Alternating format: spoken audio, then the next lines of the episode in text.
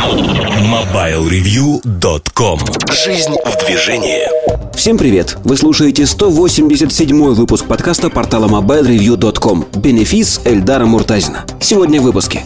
В особом мнении Эльдар Муртазин рассказывает о ГЛОНАСС. В обзоре новинок Xperia Mini и Xperia Mini Pro. В кухне сайта речь идет о сенсации. MobileReview.com Особое мнение О бедном Глонасе замолвите слово. Переделал гусарскую балладу. Знаете, пом- помните эти строчки? О бедном гусаре замолвите слово. Ваш муж не пускает меня на постой. Вот э, ГЛОНАСС сегодня, с одной стороны, э, со стороны государства, это очень желанный такой ребенок, проект, э, политический проект, если хотите. А с точки зрения здравого смысла и людей, это вообще некое пугало, на которое государство пускает огромные деньги. Люди, чиновники воруют эти деньги, и происходит не пойми что. То есть проект, как и многие государственные проекты, воспринимается как Потемкинская деревня, то есть нечто несуществующее, нечто, что, ну, в общем, не имеет права на жизнь, если называть вещи своими именами.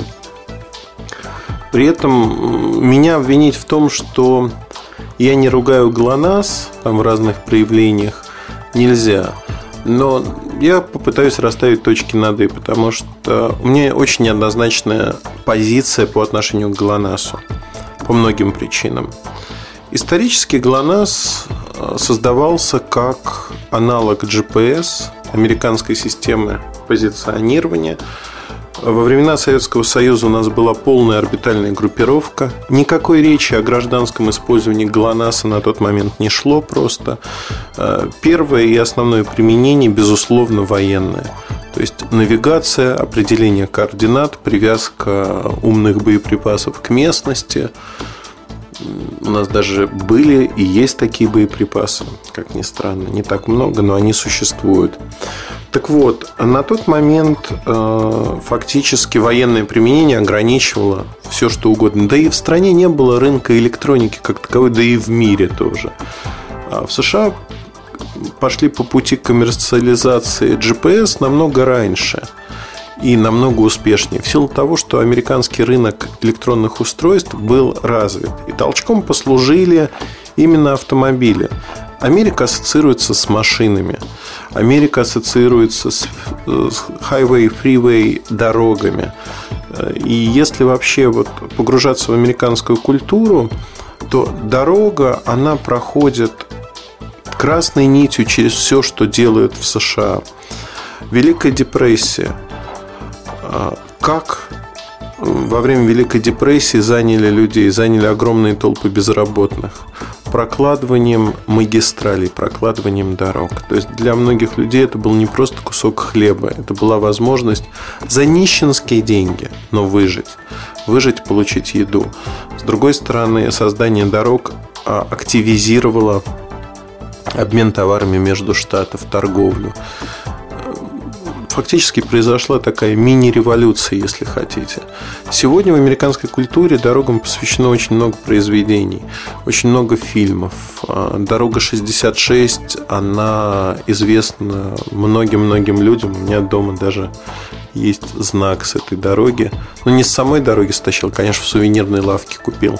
Но, тем не менее, Дорога – это одна из основополагающих вещей в жизни любого американца.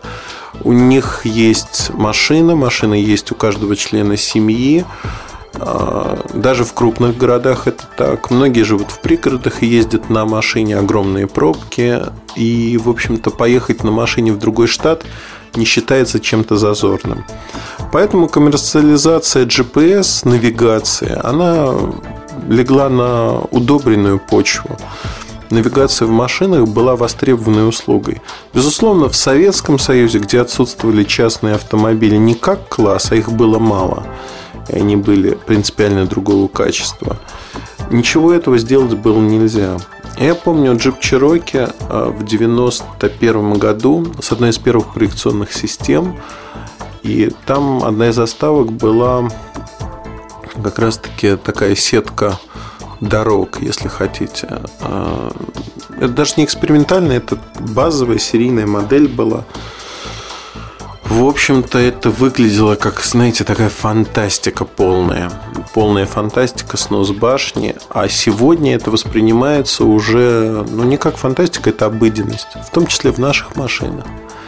И мы сегодня пользуемся GPS, и GLONASS на фоне GPS, он проигрывает полностью безоговорочно, потому что потребительские характеристики продуктов, они значительно хуже.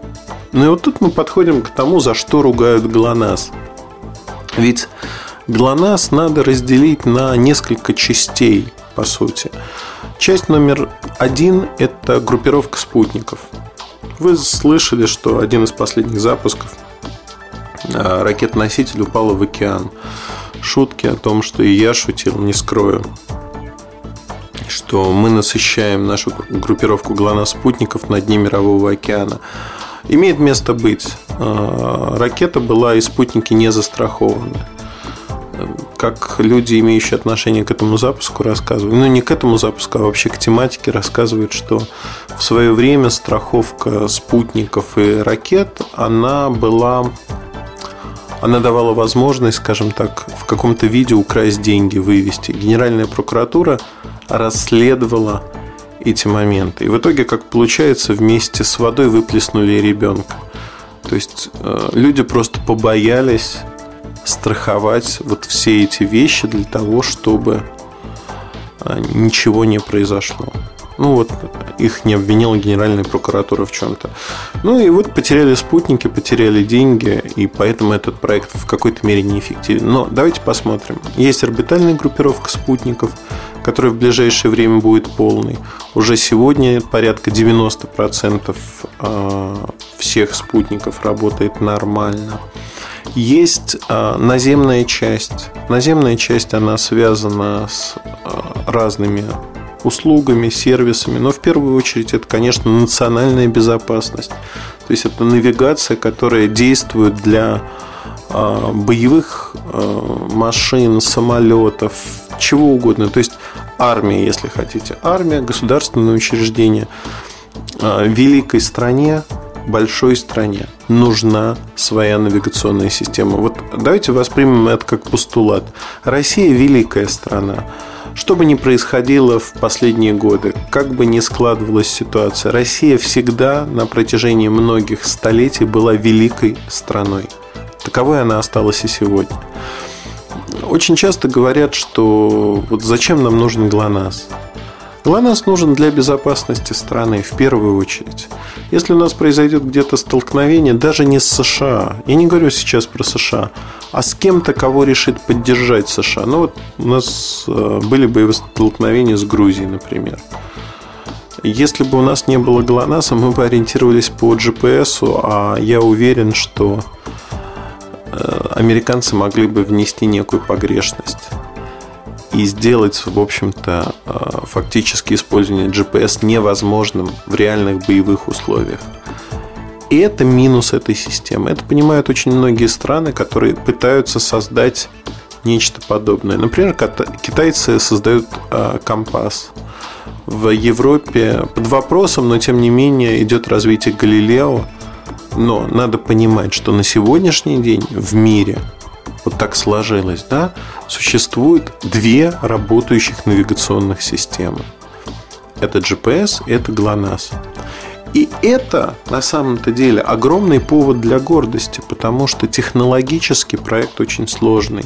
То, что Советский Союз смог создать этот проект, то, что на складах оставались спутники, которые вот в это тревожное, смутное время выводились на орбиту и поддерживали худо-бедно группировку, это все в плюс тем людям, которые работали над этой темой, работали над безопасностью страны.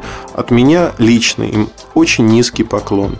Потому что, несмотря на десятилетия разрухи, они смогли создать такой запас прочности, что система фактически выдержала.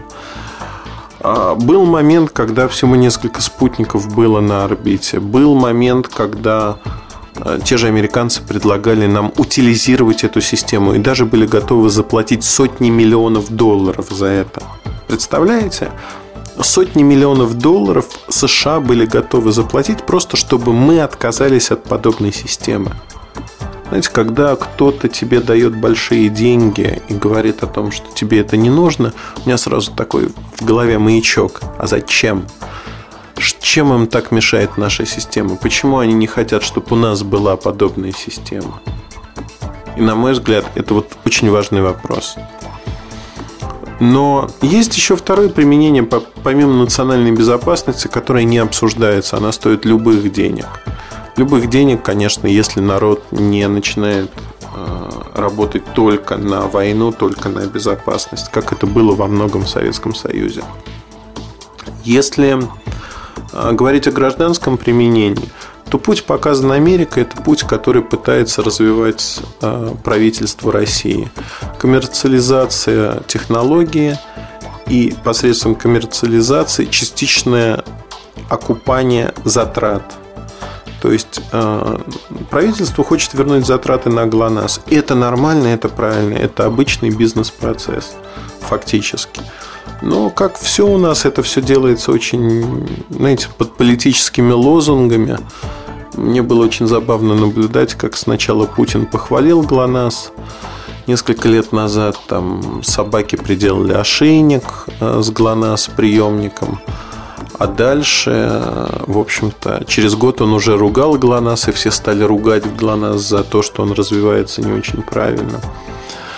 Э, одним словом, мотыляло из стороны в сторону наше правительство в оценках ГЛОНАССа, да и людей, имеющих отношение к этой тематике. Сегодня можно констатировать, что все проекты, они так или иначе политические. Политические, потому что мы разрабатываем ГЛОНАСС-чипы для устройств, устройств коммерческих устройств, а, скажем так, а, которые будут бытовыми, не имея для этого никаких возможностей. Фактически устройство, чип, сам чип разрабатывает Qualcomm вот из того, что есть на рынке. И чипсет доступен от Qualcomm. Будет ли Qualcomm поддерживать? Не знаю, посмотрим. Потому что вложили они, конечно, порядочно денег в это, но при этом не увидели рынка, на котором можно продавать эти чипы и чипсеты. А та же система телеком, АФК холдинг а, система, не закупают эти чипы, как они раньше рассказывали, разводили руками в сотнях, тысячах, миллионными тиражами по одной простой причине. Но нет такого рынка для сбыта ГЛОНАССа. Потому что вот мы смотрим, компания ZTE сделала первый ГЛОНАСС смартфон на основании, по-моему, модель Blade называется. Могу ошибаться, но не суть важно. 11 тысяч рублей. При этом цена а, такого же устройства без ГЛОНАССа 945 для Vodafone, она значительно ниже. Почему ниже? Да потому что, в общем-то, там нет ГЛОНАССа и ZTE, даже опускная цена ZTE ниже. И объем производства ниже. Ну, выше точнее. Ну, там много составляющих неуспеха этой модели. Ни один человек в здравом уме не купит этот аппарат. 3000 произведена партия и 3000 поставлена в Россию, эта поставка. Продаваться будет год, наверное. То есть никому как устройство этот GLONASS смартфон фактически по факту не нужен. Как там работает внутри GLONASS, это отдельная тема, я в обзоре писал, и это подтверждено. В итоге потом еще провели кое-какие исследования. А, ну, в общем, ГЛОНАСС в нем фикция в том или ином виде. Политический момент. Skylink запускает планшет с ГЛОНАССом. Как мне написал один из наших читателей в Твиттере, покрутил он на связь экспоком этот планшет. Бутафория. То есть ничего не работает и фактически, то есть, ну, тоже политический проект. И вот тут я могу сказать, что действительно очень многое, что делается относительно пользовательских устройств, оно бутафорское все. Это потемкинская деревня, если хотите. И когда мы смотрим на происходящее вокруг ГЛОНАСС, мы оцениваем, конечно, безусловно, как потребители не видим общей картинки. Общая картинка такова. ГЛОНАСС нужен, ГЛОНАССу быть для России. Это очень важно. Есть проекты, которые э, невольно огребают на себя вот этот негатив, скепсис, если хотите. Ну, вот, например, проект «Эра ГЛОНАСС». Проект, который инициирован изначально не с ГЛОНАСС, и плюс инициирован МЧС России. Что это такое?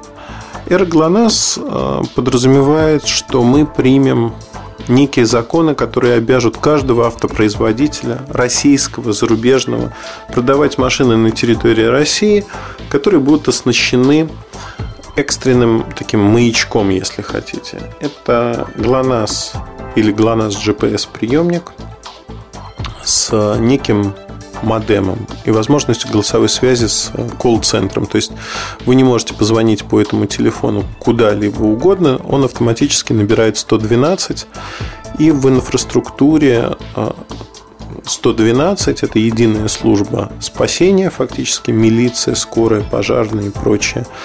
Идет соединение.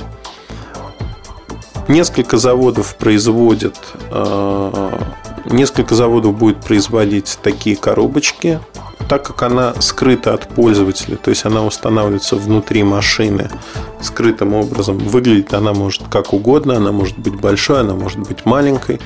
Тут, в общем-то, вот такие бытовые характеристики прибора не играют роли. А внутри установлены сим-карта. Это не обычная сим-карта, не кусочек пластика, а микросхема. Там NXP или NPX. NXP компания производит их, но не суть важно. На территории России создается в рамках НИС ГЛОНАСС виртуальный оператор, который предоставляет номерную емкость. И в сети Большой Тройки или других операторов эти звонки автоматически на транспортном уровне проходят в колл-центр. В чем прелесть этого решения? Подобное решение есть а, в Европе. Европа сейчас обсуждает, с какого момента и как вводить, и насколько это будет обязательно. На мой взгляд, а, система имеет право на жизнь. То есть изначально стоимость вот такого устройства 3-3,5 тысячи рублей. Эта стоимость будет вкладываться а, в стоимость машины.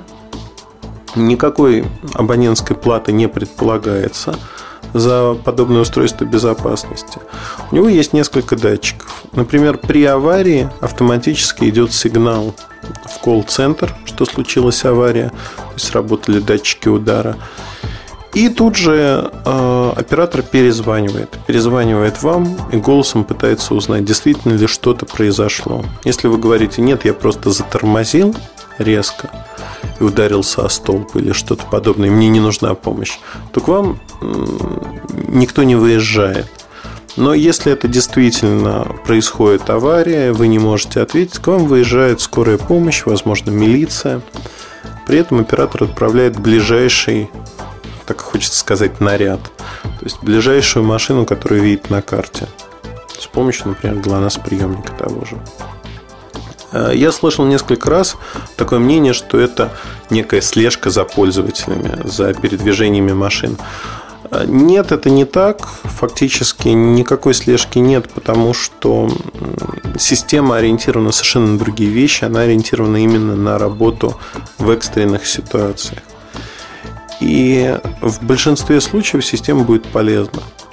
Я не вижу причин, чтобы она была неуспешной. Более того, сегодня автопроизводители, а, OnStar, например, это американские компании некий стандарт продвигают, они против, они сопротивляются, они визжат, они говорят, что не нужна вам такая система, а вам нужно принципиально что-то другое. При этом эта система будет интегрирована с европейской изначально, и уезжая в Европу, у вас будет продолжать работать эта система, и в любом городе Европы фактически, если вы попадете в аварию на своей машине, не дай бог, то сигнал пойдет к местным службам. А колл-центр будет российский. Все равно. Ну, то есть, условно говоря, вы сможете пообщаться на родном языке с людьми и получить, а, скажем так, хорошую поддержку. Если говорить, э, возвращаться вот к Эри ГЛОНАСС, э, это правильный проект. Проект, который нужно делать. Проект, который с бытовой точки зрения, с точки зрения устройств бытовых, он не требует дизайна этих устройств эргономики. Надо с чего-то начинать. Вот мы начинаем с этого, например. Несколько миллионов машин. Может быть, э, предполагается, что с 2013 года все новые машины должны будут оснащаться такими устройствами. То есть мы создаем сами рынок для ГЛОНАСС, и этот рынок будет огромным. И можно только приветствовать это. То есть это коммерциализация технологии, которая действительно дает некие плюсы. При этом, да, я понимаю рассуждения людей, которые не верят в ГЛОНАСС а, как таковой, вообще, в принципе, и не верят в то, что наше правительство или коммерческие организации могут что-то сделать. Ведь к этой системе уже на коммерческой основе можно прикручивать сигнализацию, трекинговые сервисы, ну, все что угодно. Но это уже за дополнительные деньги, дополнительные возможности. Кому-то это будет интересно, за автолюбителя, автопользователя. Но очень часто приходится слышать, что вот это не смогут сделать. Поживем увидим. По крайней мере, сама идея изначально, ее надо поддержать. Дать шанс, дать возможность. Почему? Потому что идея правильная. Мы идем даже впереди Европы не потому, что вот именно по 112, не потому, что Эрик Глонас, а не от того, что мы, как сказать правильно – не от того, что мы хотим быть первыми и вот так развиваем ГЛОНАСС и прочее, а потому что это правильно, это правильная технология. У нас есть эта технология. И подытоживая, я хочу сказать, что я могу продолжать вот такие примеры множить. На мой взгляд, ГЛОНАСС – это очень важная для страны вещь. Важная для национальной безопасности. То, что много проходимцев и компаний, которые пытаются эту политизированную тему активно эксплуатировать, безусловно. То, что много денег воруется на этой теме, тоже безусловно. Но давайте посмотрим в корень. ГЛОНАСС нам, как стране, нужен. Это безусловно, это не обсуждается. У нас есть даже некая сверхидея. То есть вот все поиски национальной идеи, они наталкиваются на то, что ее вроде как в России нет. Я не знаю, что такое российская сверхидея национальная, но я могу сказать, что в области навигации у нас есть окно возможностей. Окно возможностей в 3-4 года, пока не работает китайский компас. Когда заработает китайский компас, и для него начнут появляться те же самые сервисы, например, что-то аналогичное Эре GLONASS, другие вещи, мы проиграем борьбу за этот рынок. Мы проиграем борьбу за рынок навигации. У нас есть несколько лет, чтобы вырастить свои компании, вырастить людей, которые вокруг орбитальной группировки, вокруг в общем-то, уникального технического комплекса на Земле смогут создать услуги и сервисы и продавать эти услуги и сервисы по всему миру. Наша задача создать субстрат, создать компании людей, которые смогут торговать везде. И эта задача амбициозная, эта задача очень тяжелая. Понятно, что ну вот правительство можно ругать за то, что они как слон в посудной лавке – но, тем не менее, у нас есть редкая возможность действительно технологически показать преимущество России. Это одна из немногих технологий, которая у нас лучше. Не лучше, чем GPS, а которая дает возможность нам развиваться в той области, где нет большой конкуренции. Это задел российской советской космонавтики. Задел, который мы можем проиграть. У нас есть окно возможностей в 3-4 года. Нам нужно его использовать. Вот используем мы это окно возможностей. Честь нам и хвала. Не используем, мы будем объяснять детям, почему мы этого не сделали. Вот такая амбициозная задача стоит. И со своей стороны я могу сказать сразу, что я не собираюсь пиарить ГЛОНАСС как э, ГЛОНАСС и вообще пиарить что-либо но иногда рассказывать о том, что происходит в ГЛОНАССе, что делается с ГЛОНАССом, я буду безусловно. Как в плюс, так и в минус. Нам очень важно знать, что происходит с этим проектом. Важно, как для жителей России, для жителей от а, работы или не работы ГЛОНАССа зависит очень многое в этой жизни. Это правда так, к сожалению. Мир сейчас не самым испытывает не самые спокойные времена, и поэтому для национальной безопасности подобная система нужна.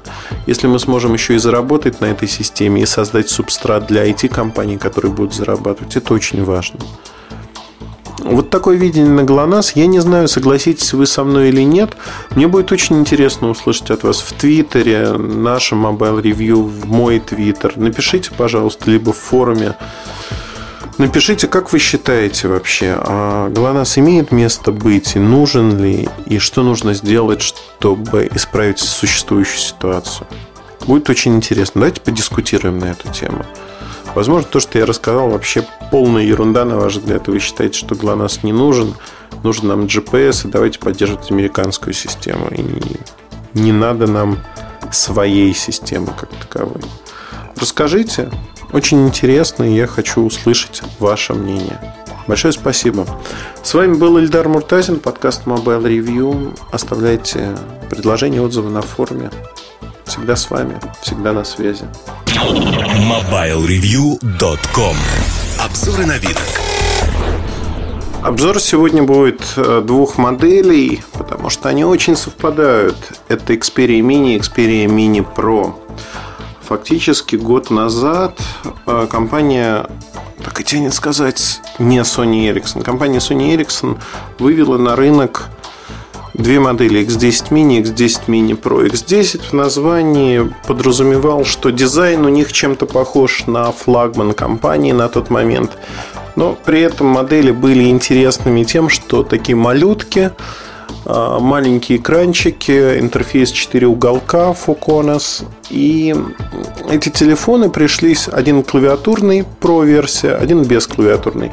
Эти телефоны пришлись ко двору женщинам. Вот женщины любят все миниатюрное, аппараты эти не стали исключением, тем более, что в них есть определенная аура, дизайн, дизайн от Sony Ericsson, а, который мы любим зачастую. Потому что вот нельзя отрицать, что дизайн у этих ребят еще остался. Одна из немногих вещей, которые у Sony Ericsson есть даже сегодня. Так вот, э, эти аппараты были достаточно успешны в своей нише. Попадание в свою целевую аудиторию было максимальным. В первую очередь это девушки-женщины на 80% продаж, 20% это молодые люди, юноши не те, кто спутал ориентацию или что-то подобное. Ну, вот нравится. Действительно, аппараты с душой, скажем так. Не вот такой, не с широкой российской душой, а есть обаяние определенное. Мне они тоже, в общем-то, и X10 Mini, и X10 Mini Pro понравились. Поэтому, когда в ноябре я увидел, в ноябре прошлого года увидел эти аппараты, э, Xperia Mini и Xperia Mini Pro, мне они тоже понравились как обновление. Они вполне заслуживают э, внимания. Почему? Во-первых, они обновляются э, на... То есть, само обновление, сами аппараты выходят на версии Android 2.3. Это позволяет сказать, что они, в общем-то, не устарели на момент выхода. Что уже неплохо. Если говорить о других проблемах э, Sony Ericsson, которые были, они, в общем-то, никуда не делись. Здесь ровно тоже происходит. Происходит то, что это голый Android, по сути, с небольшими надстройками от Sony Ericsson. Неплохо, не хорошо. Он просто вот, вот такой, да. При этом модели выходят не так уж быстро. Нельзя сказать, что они появляются очень быстро. Но давайте кратко сначала, наверное, про технические характеристики, чтобы перейти к ценам и пониманию. Сохранился интерфейс 4 уголка. А, он а, немножко обновился, скажем так. То есть сейчас а, уже пошло усложнение этого интерфейса. Если раньше по уголкам было просто 4 иконки, то сейчас в левом верхнем углу а, еще 4 иконки. Ну, то есть, знаете, это уже изврат пошел, когда пытаются накрутить другой вариант главного меню. Мне кажется, это ни к чему не приведет, а, потому что люди привыкли к привычным простым решениям, если мы говорим про массовую аудиторию. А, устройства получили, они небольшие по размерам, они получили трехдюймовый экран, Трехдюймовый экран имкостной и разрешение HVGA это 480 на 320 точек. Экраны достаточно чувствительные, мне они нравятся. Корпуса пластиковые. Пластик неплохой. При этом традиционно для мини и мини Pro очень большое разнообразие цветовых решений. Мне нравится белый глянцевый пластик этих аппаратов. Ну, хорошо выглядит. Черный более строго, скажем так. Ну, тут вопрос уже вкуса, что кому нравится, потому что мне кажется, что белый цвет, если даже судить по машинам, посмотрите за последние полтора-два года, какое количество большое э, машин в белом корпусе. Недавно заезжал в салон, э, там с машиной определенные проблемы были, просто походил по рядам, посмотрел. Продавец очень активно продвигал именно машины белого цвета. Мы разговорились, и он говорит, что еще несколько лет назад белые машины продавались со скидкой, никому были не нужны фактически. А сегодня вот посмотрите, э, писк сезона набирает обороты, мания и желание получить белый цвет. При этом я хочу сказать, что люди, покупающие машины, они, безусловно, покупают и устройства зачастую такого же цвета. Знаете, состояние души, если хотите. Клавиатура Mini Pro достаточно небольшая. QWERTY клавиатура это боковой слайдер. Ну, удобная, мне она нравится. Скажем, для женщин вполне комфортная клавиатура. При этом надо отметить, что продажи, если судить по продажам X10 и X10 Mini Pro, клавиатурная и бесклавиатурной версии, клавиатурная версия продавалась значительно хуже, что и понятно, хотя стоила незначительно дороже. Тут повторится ситуация в этом году, ситуация повторится с точностью. Предполагать, что будет что-то другое нельзя. И более того, это одна, эти модели, одни из немногих, которые, наверное, повторят продажи моделей предыдущего сезона. То есть у Sony Ericsson все продажи падают, но вот эти модели, я думаю, они будут продаваться неплохо. Когда будут продаваться? Во всем мире это сентябрь. В России также сентябрь. Мини будет стоить 220 евро, 250 евро, разница в 30 евро за клавиатуру фактически. При этом в России цены будут а, немножко неадекватные, так легко сказано, потому что мини будет стоить около 12 тысяч рублей, мини про около 13 тысяч рублей. За такие деньги, на мой взгляд, это неадекватное предложение. То есть на старте продаж надо говорить про 8 и 9 тысяч соответственно. Но э, фирменный стиль Sony Ericsson – это неадекватность цен на старте, и затем стремительным домкратом компания роняет цены э, по причине того, что просто не продается. Тут, к сожалению, произойдет то же самое, но, в принципе, на этой нише не скажется никак, потому что решение очень нишевое. Нишевое, интересное в первую очередь женщинам, молодым девушкам, тем, кто испытывает э, приязнь к бренду Sony Ericsson. Таких осталось не очень много. К радости, к сожалению, не знаю. Но вот это факт. Компания уже занимает в России полтора процента рынка и продолжает терять этот рынок. Посмотрим, насколько... Я, к сожалению, уезжаю. Уезжаю и не встречу с Бертом Нордбергом, который приезжает в Россию. Хотя в общем-то, планировал это сделать, но поездка для меня важнее, отменять ее я не собираюсь. А, с Бертом будет встречаться мой коллега. Посмотрим. Разговор будет приватным, посмотрим, что будет сказано. Но пока могу сказать так, что вот мини и мини про это модели, которые заслуживают внимания для поклонников компании. Особенно если вы любите маленькие Android телефоны, именно маленькие. Других преимуществ у них фактически нету.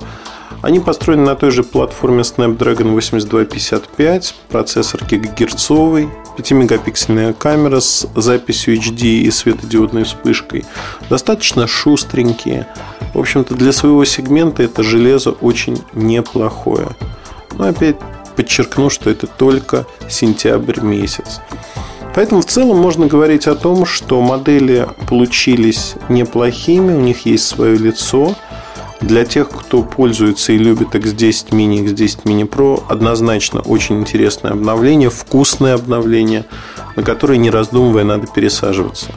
Это обновление, которое вам придется ко двору. Для всех остальных стоит посмотреть на рынок Android-телефонов и подобрать то, что вам по вкусу, то, что вам по функциональности подходит, по деньгам – и, в общем-то, не факт, что это будет Sony Ericsson, но эти модели стоит рассматривать. А особенно, если вы любите, подчеркну, миниатюрные телефоны. Кто-то их, наоборот, не переносит на дух. Вот такая история. Надеюсь, что рассказал. Подробностей никаких нет.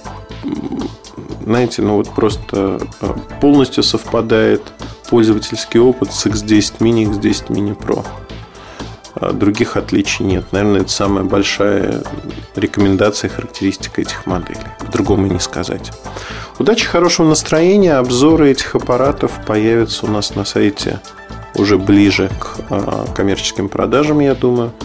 Потому что сегодня смотреть, в общем-то, не на что. Удачи и до свидания. MobileReview.com Кухня сайта у меня такое настроение, что в этой кухне сайта я хочу вам рассказать про сенсации. Знаете, скандалы, интриги, расследования. Очень часто журналисты вольно или невольно создают сенсации. Побудительным мотивом, не буду скрывать, послужила на РИА Новости заметка о том, что всего МТС получил 50 ГЛОНАСС смартфонов от компании ZTE. При этом ссылка была на одно из первых лиц компании ZTE в рамках выставки «Связь Экспоком». Вице-президент компании ZTE а, сказал дословно, что наша партия, отгруженная компанией МТС, оператору российскому МТС, составила 50 смартфонов с ГЛОНАСС на борту. Удивительная история, удивительная сразу по нескольким параметрам. Параметр номер один, наверное, связан с тем, что Саша Бумагин писал эту заметку, и он, в принципе, в своем праве. То есть он процитировал а, человека, получилась сенсация, а, потому что мы все знаем, насколько политизирован проект ГЛОНАССа. Я думаю, что одна из частей этого подкаста будет посвящена ГЛОНАСС. Поэтому рекомендую, если вы ее еще не прослушали, прослушать там мои мысли, для чего эта система сегодня нам нужна, как она будет развиваться и куда мы будем идти. Так вот, журналист, в данном случае Саша Бумагин, которого я очень уважаю, хорошо к нему отношусь, а, создал заметку. В заметке все дословно правда, от и до. Действительно, первая партия ГЛОНАСС смартфонов была и составила 50 штук. Внимание, первая партия смартфонов. Потому что если даже посчитать по количеству магазинов РТК, это русская телефонная компания, розничная сеть МТС, то станет понятно, что эти 50 смартфонов растворились бы на просторах этой, ну, это Москва, и то не вся. И поэтому говорить о том, что всего было 50, нет, не 50, их значительно больше, около 3000 штук недоработка журналиста в данном случае, из которой получилась, в общем-то, сенсация. Сенсация неприятная. Неприятная в каком аспекте? Она не то, что неприятна вот как такова, как таковая. Для журналиста в этом есть некая информация. Просто журналист не докопал информацию до конца. И, возможно, не включил здравый смысл, потому что, да, с одной стороны, политизированный проект – очень много политических амбиций государства здесь. С другой стороны, понятно, что ну, невозможно поставить именно 50 вот именно 50 штук смартфонов. Не получается. Скандалы, интриги, расследования, как по одноименной передаче на НТВ, а, очень часто называют вот подобные журналистские сенсации. И почему я, в общем-то, я долго думал, честно скажу, вот вспоминать Сашу или не вспоминать в этом аспекте. Потом подумал, почему не вспомнить. Знаете, не потому, что страна должна остановить своих героев. Саша хороший журналист. А потому, что эта ошибка очень типичная. Ошибка типичная для многих журналистов. Я ни в коем случае сейчас своих коллег поучать не буду. И скажу так, что не всегда информация, которая поступает, ее часто называют эксклюзивной информацией, уникальной, она не всегда заслуживает особого внимания. Особого внимания просто по причине многих аспектов. Ну, вот приведу другой пример этих дней. Около двух недель назад в Твиттере, в своем личном Твиттере я написал, что говорим до свидания Александру Изосимову и снова здравствуйте Джо Лундеру. В холдинге Вимпелком происходят изменения. Генеральный директор Александр Изосимов, а, которого брали на сделку с Виндом Телеком, а, фактически уходит. Сделка завершена, сделка закрыта, он уходит, его заменяет председатель совета директоров Джо Лундер. Смена техническая, э, знаете, как в анекдоте, Мавр, не в анекдоте, а в фразе «Мавр сделал свое дело, Мавр может уходить». В данном случае Мавром выступил именно Изосимов, и он уходит. Является ли это новостью? С одной стороны, было понятно изначально, что Изосимова берут конкретно под эту сделку. Новостью это не является.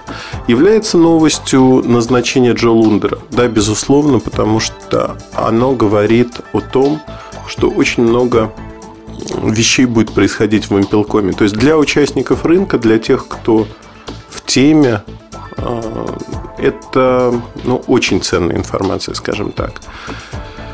А, все, кто тогда прочитал этот твит и относится к рынку операторов с большим пиететом, они, в общем-то, изменили свое поведение, изменили свое мнение.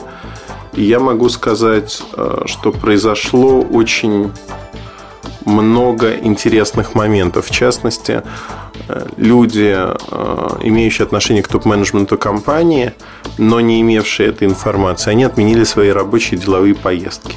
Почему?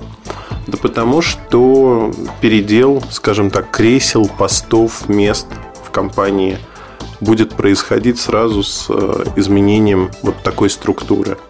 Это очевидно, это многие понимают, и э, эта информация ценна сама по себе. Можно ли было из этой информации сделать что-то более удобоваримое? Статью, например, на сайте на Mobile Review. Да, наверное, можно, с одной стороны. С другой стороны, собственно говоря, вот вся информация, она заключается в, э, укладывается в 100, 140 символов твита. И говорить о том, что можно э, уложить больше, не думаю. Не думаю, что это так э, по причине того, что на сегодняшний момент – очень сложно подобрать, скажем так, людей, э, говорящие головы, кто прокомментирует эту историю. Можно налить много воды вокруг фактически одного посыла. Но кратко здесь она, в общем-то, говорит сама за себя. То есть сама информация для массового рынка не очень интересна, для потребителей, условно говоря. При этом для профессионального рынка достаточно вот этого одного предложения, одной фразы. И мы не стали писать статью, честно признаюсь. Для деловых изданий, безусловно, эти изменения интересны, и я могу сказать, что они начнут писать об этом материалы а, немножко позже, то есть когда будет официальный пресс-релиз. Насколько я понимаю, он будет в субботу, чтобы не вызвать ажиотажа некого. И, в общем-то, тема пройдет так скомканно, скажем. А, хотя информация известна, и, в общем-то, ее можно было найти. Я ни в коем случае сейчас это не рассказываю как а, пример там, конкуренции или чего-то подобного, потому что у нас очень разные ниши с деловыми изданиями. И поэтому, исходя из этого, вот данная заметка, данная информация не появилась у нас на сайте. Наверное, вот так.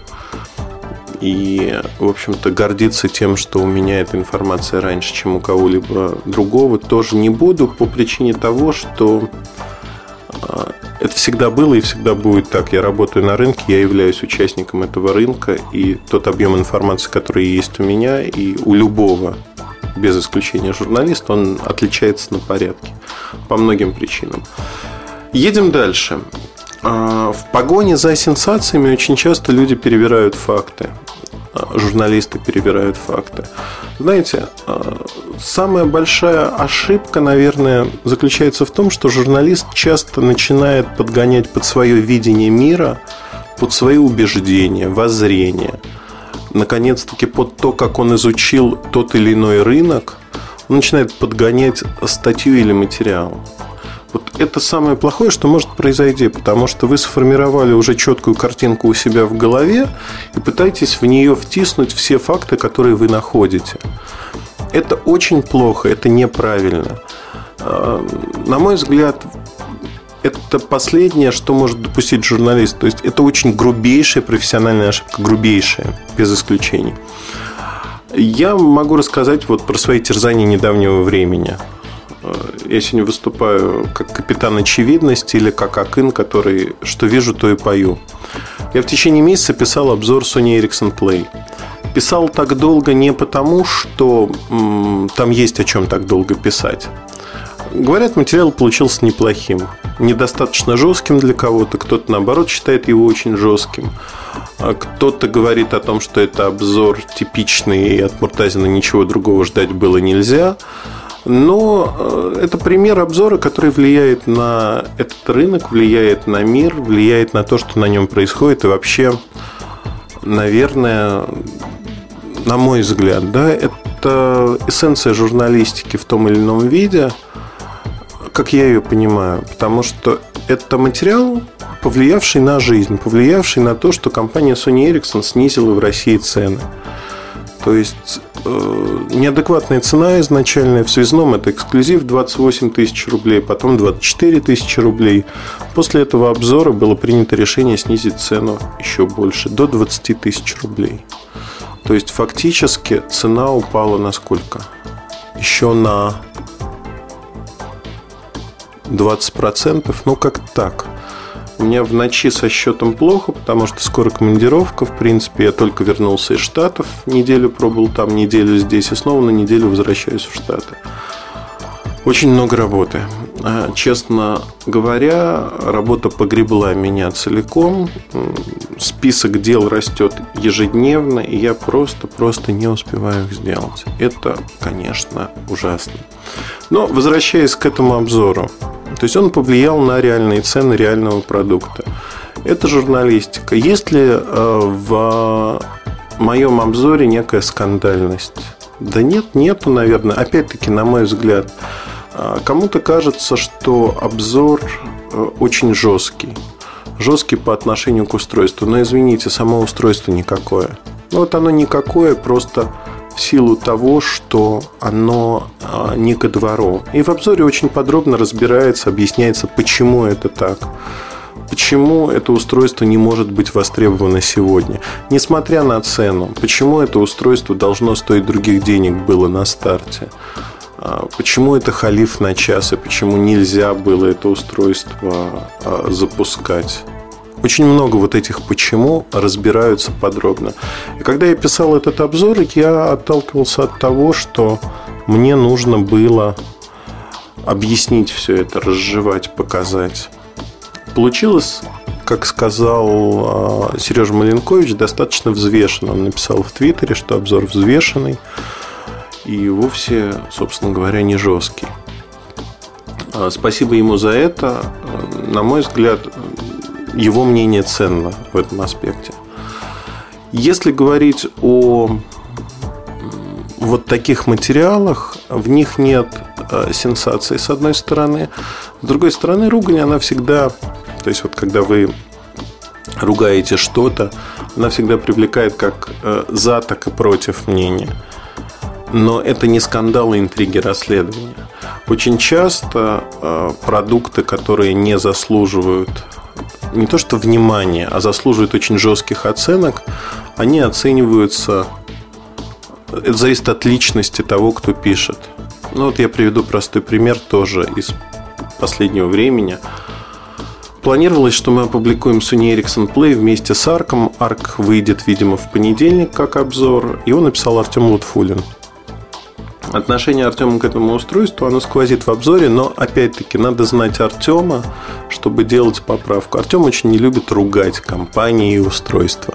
Он достаточно мягко пишет о них. Мягко в прямом смысле этого слова. То есть, э, когда Артем говорит ужас, ужас, ужас, э, а ты читаешь потом текст, то ты понимаешь, что этот ужас очень сильно а, смягчен, скажем так. Для умного человека, который умеет читать и знает Артема, становится понятно, что то или иное устройство, оно просто не заслуживает внимания в силу того, что оно ну, вот совсем никакое. А если говорить о, скажем так, э, неподготовленном читателе, то складывается впечатление, что вроде как вот все и ничего даже, да? Не потому, что Артем пытается сделать и нашим, и вашим, испытывает пиетет перед компаниями. Нет, отнюдь нет. Это его стилистика, его стиль. Есть а, журналисты, которые поступают так же, ну, в силу того, что это их стилистика. Есть журналисты, которые пытаются не ругаться с компаниями. Они пытаются вот свое мнение немножко изменить, убрать острые углы. Я знаю нескольких человек, которые пишут хорошо, пишут правильно. И очень забавно наблюдать в Твиттере, как в Твиттере или в их блогах, как они пишут об устройствах правдиво, открыто и перечисляют недостатки, а дальше выходит обзор. Обзор, где вот эти острые углы, они как-то, знаете, так по дуге обошли по дуге, вроде как и сказали одно предложение, но не заострили внимание, ну и т.д. и т.п. И получается, вот с тем же обзором плея, я не преувеличу, если скажу, что я прочитал почти десяток обзоров. Вот все русскоязычные обзоры английские, 8 штук, я их прочитал. И знаете, вот все острые углы обойдены. Вот просто. Создается впечатление, что ну вот надо покупать. Аналогов нет, альтернатив нет, классно. И никто не задумывается, а кому вообще это устройство нужно, для кого его создали. Вот эти вопросы не поднимаются просто. Сейчас я рассказываю про обзор, и вы можете задать резонный вопрос. Эльдар, а как это связано с тем, с чего мы начали? Вот Саша Бумагин, 50 ГЛОНАСС э, телефонов. Вот такая ошибка. А это очень, на самом-то деле, примыкающие темы, взаимопроникающие. Темы, связанные с тем, что журналисты часто не видят общей картины. Они вдаются в частности. И вот тут э, я об этом и говорю что как в первом примере, так и в примере обзора мы часто сталкиваемся с тем, что журналисты не доделывают до конца свою работу. Не доделывают по тем или иным причинам. Нет времени, недостаток времени, какие-то другие аспекты. И возникает ситуация, когда по факту мы сталкиваемся с тем, что ну вот мы получаем, назовем некачественный продукт. Да? Я как читатель, я читаю очень много разных. По профильной тематике читаю практически все, за исключением там некоторые сайты читаю и некоторых авторов читаю, а, как говорят в молодежной среде, а, на поржать. Потому что, зная взаимоотношения с компаниями этих людей, зная, что они из себя представляют как люди, ну, серьезно относиться невозможно. Так вот, если смотреть на интриги, скандалы, расследования, то я бы выделил, наверное, три этапа взросления журналиста. Так или иначе, подобное случается у каждого журналиста, и в этом нет ничего плохого. Случается, главное не впасть в ересь, когда вы пытаетесь всегда и везде найти вот эти интриги, скандалы, расследования и что-то подобное сделать это ну, вызывает, во-первых, отторжение у большей части адекватных читателей, потому что они находят, что, ну, знаете, перебор идет. А второй момент, ну, просто искать вот это, выискивать блог где-то, смысла нет никакого. Давайте посмотрим по-другому на эту тему и зайдем на нее а, с точки зрения даже не знаю, с какой точки зрения. Но вот смотрите. А, молодой журналист находит какую-то сенсацию, вот буквально сенсацию, которую до него никто не нашел. И он начинает работать над этой сенсацией. Как правило, это сенсация, за которую не взялись его более старшие коллеги, некий известный факт или малоизвестный факт. Но э, крайне редко его пропустили другие люди по каким-то причинам они не написали об этом. Примерно та же самая ситуация с различными видами бизнеса. Если этот бизнес не существует, а он выглядит очень привлекательно, будьте уверены, что есть какие-то подводные камни. Надо просто подумать, какие подводные камни могут быть до того, как начинать все это делать. Так вот, если говорить о журналистах, то молодые журналисты, начинающие журналисты, очень часто впадают в вот эту ересь поиска сенсации. Им кажется, что написав что-то, нечто сенсационное, они сразу придадут некий блеск своим материалом, своему имени. Это не так, не так по многим причинам, потому что нужна просто полномерная работа. Нужно рассказывать о том, что происходит. А, хорошее, плохое, разное. А, я недавно услышал эпитет в свой адрес, очень забавный, который меня посмешил и порадовал одновременно. А, было сказано примерно так. Муртазин как журналист никогда никого не хвалит. Я уверен, что человек, который это сказал, коллега по цеху, никогда не читал все мои материалы. Более того, он не знаком, ну, назовем так, с моим творчеством в принципе. То есть это человек, который, живя в этой среде, опять-таки не технической журналистики, читает только то избранное, что доходит до него. То есть он не читает все, он читает какие-то выборочные вещи а доходит через фильтр то, что вызывает широкий резонанс. Широкий резонанс, как правило, как правило вызывают те самые ругательные статьи. Он все достаточно просто получается. Поругал, а резонанс получился. А специально я этого резонанса никогда не добиваюсь по причине того, что ну, не нужно мне это. Имя давно есть, имя построено совершенно на других вещах, и моя работа, ежедневная работа, она давно уже всем и все доказала. На рынке нет ни одного человека, который способен работать в моем темпе. В принципе нет. Если говорить про журналистику. А если брать вообще на круг, вот без излишней скромности, да, надо быть скромным в меру. Вот э, чрезмерная скромность человека тоже не украшает. Если есть факты, о которых можно говорить, о них нужно говорить. Мне часто пытаются сказать следующую вещь. Как правило, те, кто не умеют работать, те, кто не хочет работать, ленивые люди, они говорят, Эльдар, надо быть скромнее. Вот нельзя говорить, что ты много работаешь. Это недостоинство. Это скорее даже недостаток, потому что ты не скромный извините, а почему мне надо быть скромным? То есть, почему? Да, я работаю, я трачу свою жизнь на то дело, которое я люблю. Я затрачиваю на него очень много времени. И отнимаю это время часто у моей семьи для того, чтобы поделиться тем, что наболело, тем, что я знаю. И, на мой взгляд, тут очень важный такой, знаете, даже философский в какой-то мере а, момент – который заключается вот в чем. Когда человек достигает определенного уровня развития в каком-либо деле, неважно, это может быть спорт, это может быть искусство, это может быть, э, не знаю, писательство, еще что-то. Возникает насущная потребность, это в природе человека, поделиться с другими знаете, секретами мастерства, ремесла. Ни в коей мере, знаете, вот не претендую, что я мастер с большой буквы. Нет подмастерье, а, но освоивший некоторые трюки, освоивший, как делать те или иные вещи. Я с удовольствием делюсь с людьми этим. С вами, в частности, вот в кухне сайта, в других материалах. Почему? Да потому что эту мысль я повторял очень много раз. Мне не стыдно поделиться тем, что я знаю и умею. Более того, я не считаю это конкурентным преимуществом своим. А, по отношению к другим людям. По одной простой причине. Я за честное соревнование. Если у меня есть бульдозер, а в силу разных причин у других людей есть лопата, то это соревнование нечестное. Бульдозером я выкупаю огромный котлован намного быстрее.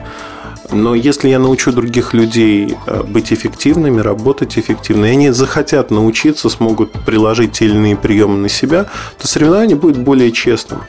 И для меня действительно интересно вот на равных соревноваться с другими людьми. Почему нет? Умные люди смогут что-то подчерпнуть. А глупые люди скажут, что вот мне надо быть более скромным. Наверное, как-то так. Если э, говорить э, еще об другом аспекте, еще один аспект этого разговора, он э, очень, знаете, ну вот тоже не любят у нас люди выскочек и сразу придумывают очень много эпитетов, названий и тому подобных вещей. А не бойтесь быть другим, отличным. От э, серой толпы, от серой массы. Если вы успешно идете в своем деле, все, все равно вам так или иначе будут ставить палки в колеса, что-то делать, говорить за спиной, иногда не за спиной. И мне вот в лицо мало кто может что сказать на этом рынке в принципе. Те люди, которые могут сказать, я их уважаю. Уважаю вот без дураков. А, но опять-таки те, кто может это сказать а, в лицо, спокойно и аргументированно. Какие-нибудь мальчики-зайчики, которые за спиной там чего-то шушукаются. Где они, кто они, ну, тоже смешно достаточно. Знаете, так, сеанс рефлексии пошел, потому что у меня пол первого ночи, в 4 вылет и самолет. Скатился я, наверное, со скандала интриг расследований в философские моменты работы журналиста. Но я могу сказать так, возвращаясь к этой корневой якорной теме этого подкаста. Нельзя ни в коем случае никогда гнаться за сенсациями. Это бесполезно. Бесполезно по одной простой причине. Так или иначе, та информация, которая сотрясает основы компании, людей, влияет на рынок, она приходит, когда вы работаете планомерно в своей области. И тут нет никаких сенсаций, это просто ваша планомерная работа. Она, знаете, достаточно рутинная. Есть скучные моменты, есть моменты интересные, но в целом это постоянная работа. По-другому не получится, по-другому не складывается жизнь профессиональная у многих людей. Поэтому я рекомендую начинающим журналистам всегда быть осторожными с сенсациями, всегда проверять факты, всегда смотреть на то, что происходит, знаете, критическим взором из разных точек зрения, пытаться собрать максимальное количество комментариев. Если не уверены, проконсультируйтесь с людьми, которых вы знаете из этой области, возможно, даже с коллегами между изданиями и людьми фактически не существует такой большой конкуренции, как она представляется со стороны. Мне периодически звонят по моей тематике коллеги, скажем так, просят проконсультировать по тому или иному вопросу. И если в первое время говорили о том, что Эльдар, пожалуйста, не рассказывай об этом там тем-то, тем-то и тем-то, то сейчас эти вопросы а, опускают по причине того, что ну, не мое это рассказывать о чужой работе. Человек нарыл какие-то факты, и он может э, написать статью, сделать свою работу, сделать качественно. Если я могу помочь в этом и никак не связан с компанией, с тем, что работаю, это не мой проект, то я могу рассказать об этом чуть подробнее, показать, где можно поискать, а, кто может дать комментарии такие. Я не вижу в этом проблемы для себя. Ну, нет конкуренции. Нет конкуренции в силу того, что каждый делает свою работу. Для своих читателей, слушателей, зрителей. Каждый из нас просто делает свою работу. Кто-то хорошо, кто-то плохо, кто-то спустя рукава. Но вот эта сенсационность, она не нужна.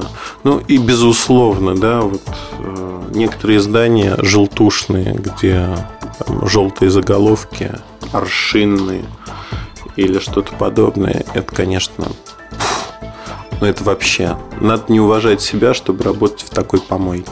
В принципе. Хотя, знаете, э, кому-то нравится. Я тут прочитал вопросы и ответы на одном сайте. Там как раз-таки про Sony Ericsson Play. А, девушка спрашивает, я даже не знаю, говорить это вслух, но расскажу. Девушка спрашивает про одну из особенностей Play, и ей идет ответ «Соси, пожалуйста, соси». То есть там не модерируется в принципе ничего. Ну так забавно, знаете, для поднятия настроения иногда стоит почитать вот эти рубрики. А, это фан но это не про журналистику, поверьте. Понятно, что это пишут какие-то странные люди, но журналист в первую очередь это человек, меняющий мир. Меняющий мир теми мыслями, которыми он делится, теми мыслями, которые приходят ему в голову, и он разделяет их с читателями. тем диалогом, который возникает с читателями. А диалог предполагает, что люди общаются. Вот это не общение. Просто это ориентация на выработку некой породы, порожняка. Когда а, гонят некую породу тексты, совершенно не интересует, что с этими текстами происходит дальше, что происходит с идеями. Знаете, я когда получаю письма от читателей, разные письма, сообщения в форме, очень часто а, крайне приятно читать о том, что вы думаете – приятно. Я не всегда могу ответить. Очень много писем, действительно. Тысячи писем в день приходят на мой почтовый ящик. Я заложник ситуации. Даже если нанять нескольких ассистентов, они будут погребены, и все-таки это не персональный ответ а когда некий человек под моим именем отвечает. Может быть, когда-то я к этому приду, как там, наши звезды шоу-бизнеса, которые уже исповедуют. Там, у Тины Канделаки такие люди работают, за нее отвечают. Но я предпочитаю общаться сам. Вот если вы получаете от меня ответ, вы можете быть уверены, что отвечаю я сам. И пользуясь случаем, просто хочу сказать спасибо всем, кто написал про кухню сайта 186 подкаста. Очень много теплых слов. И я действительно излагал личные вещи во многом, мои взгляды, как я это делаю всегда в кухне сайта. И на данный момент мне приятно действительно, что очень думающие люди слушают подкаст. Думающие, тонко чувствующие, а, понимающие разницу между плохим и хорошим, между добром и злом. И распознающие, знаете, вот серые оттенки. Мне это нравится. Мне нравится, что мы вместе растем, вместе изменяемся в том или ином виде. Это действительно очень важно. Большое спасибо. Надеюсь, вам этот подкаст понравился или, по крайней мере, вызвал некие чувства, и вы можете, как говорится, сделать выводы. А, перед Сашей Бумагиным то, что я, не спросив его, рассказал эту историю, которую, в общем-то, видел со стороны, приношу свои искренние извинения. К Саше я отношусь очень хорошо. И ни в коем случае, если кто-то подумал, что я ругаю РИА Новости или Сашу, это не так. И РИА Новости и Саша профессиональные, они молодцы, они хорошо работают. Поэтому просто один из примеров. Пример типичный. На месте Саши мог быть кто угодно. А у всех есть свои скелеты в шкафу, в том числе у меня, пожалуй. Удачи, хорошего настроения, оставайтесь с нами. С вами был Эльдар Муртазин. До встречи. MobileReview.com Жизнь в движении.